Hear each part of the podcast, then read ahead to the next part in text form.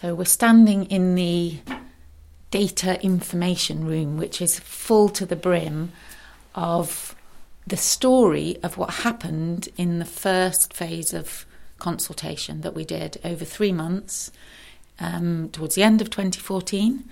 And really, that process was in three parts.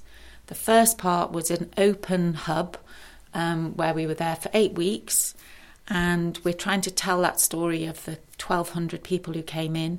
And in this room is all of the designs on tracing paper hanging from the wall, people's contributions that, and ideas that they made. And also, we asked people about their senses, what they wanted to see, taste, touch here, and we've got a snapshot of those. And we've also got a write up of, of everything that's been collected in here. We have this team of volunteers who've been typing up and photographing every single entry, and we've also got a database of that that people can have a look at.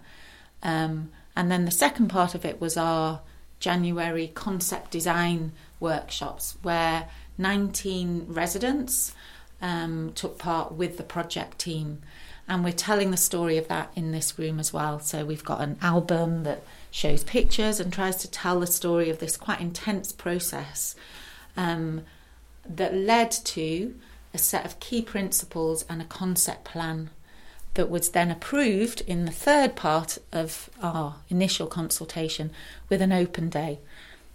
And so, in here, in this room, this is a place where people can really immerse themselves in what's happened so far, in all of the ideas, and really begin to see how we filtered 1,200 people's ideas into a set of principle and concept design that then people were able to give their approval of, to ask questions of.